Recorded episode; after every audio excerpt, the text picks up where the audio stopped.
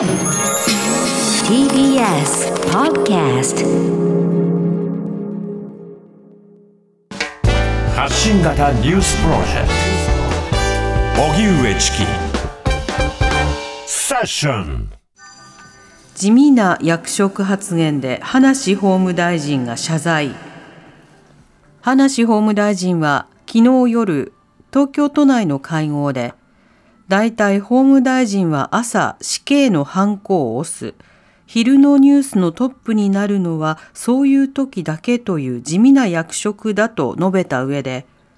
法務大臣になってもお金は集まらない、票も入らないと発言しました。一夜明けた今日、葉梨大臣は松野官房長官から厳重注意を受け、記者団の取材に次のように述べました。率直にお詫びを申し上げると。いうことをお伝えをいたしまして、まあ、長官からもあの軽率なあの言動がないようということで、まあ、厳しく注意を受けたところです。また松野官房長官によりますと岸田総理は職責の重さを自覚し大臣として説明責任を徹底的に果たしつつ職務に当たっていただきたいと語ったということです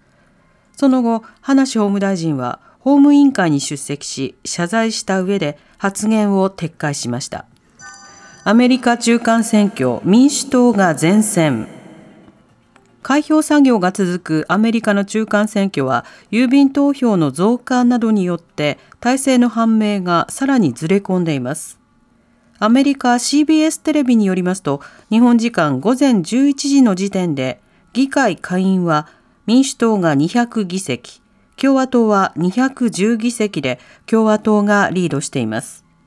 一方、上院は民主党が48議席、共和党が49議席となっています。事前の予想を覆す形で民主党が善戦しており、これを受けてバイデン大統領はホワイトハウスで演説し、赤をシンボルカラーとする共和党によるレッドウェーブは起きなかったと強調しました。霊感商法の契約取り消し期間を10年に、法改正案が自民党の部会で了承。自民党は今日の部会で、旧統一教会の問題をめぐり、政府がまとめた消費者契約法の改正案を了承しました。消費者契約法は、契約の取り消しができる期間を、被害に気づいてから1年、契約してから5年としていますが、改正案では、霊感商法で結んだ契約を取り消せる期間を被害に気づいてから3年、契約してから10年に延長。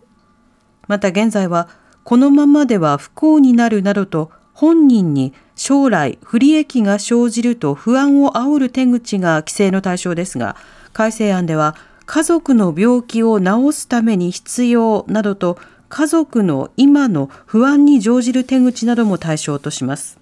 今後改正案は党内の手続きを経て閣議決定され、今の国会に提出される見通しです。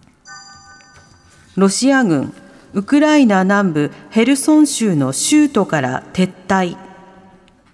今年9月末、ロシアのプーチン大統領が一方的に併合を宣言したウクライナ南部ヘルソン州をめぐり、ショイグ国防相は州都ヘルソンを含むドニプロ川西側の地域から軍を撤退させる方針を表明しました。中でもヘルソンはロシア軍が侵攻後に唯一掌握した州都で重要な戦略的な拠点でしたが、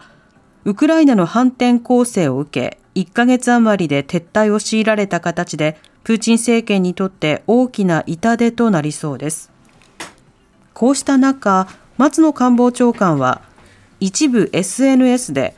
ウクライナで日本人の義勇兵が死亡したという情報が流れていることについて確認中と述べまた何人の日本人が戦闘に参加しているかについては事柄の性質上答えられないとしました。漫画家の抽象イラスト伊藤詩織さん日清も勝訴。性暴力被害を中傷するイラストなどをツイッターに投稿され、名誉を傷つけられたとして、ジャーナリスト伊藤詩織さんが漫画家蓮見敏子氏らに損害賠償を求めた裁判の控訴審判決で東京高裁は今日一審に続き蓮見氏に賠償を命じました。去年11月の東京地裁判決は投稿の大半に名誉毀損の成立を認め蓮見氏に88万円。投稿をリツイートした男性2人にそれぞれ11万円の支払いを命じていて蓮見氏と男性1人が控訴していました。おしまいに株価と為替の動きです。今日の東京株式市場日経平均株価は昨日に比べ270円ほど安い。27,446円10銭で取引を終えました。一方、東京外国為替市場円相場午後4時現在、1ドル146円21銭から22銭で取引されています。荻上チキ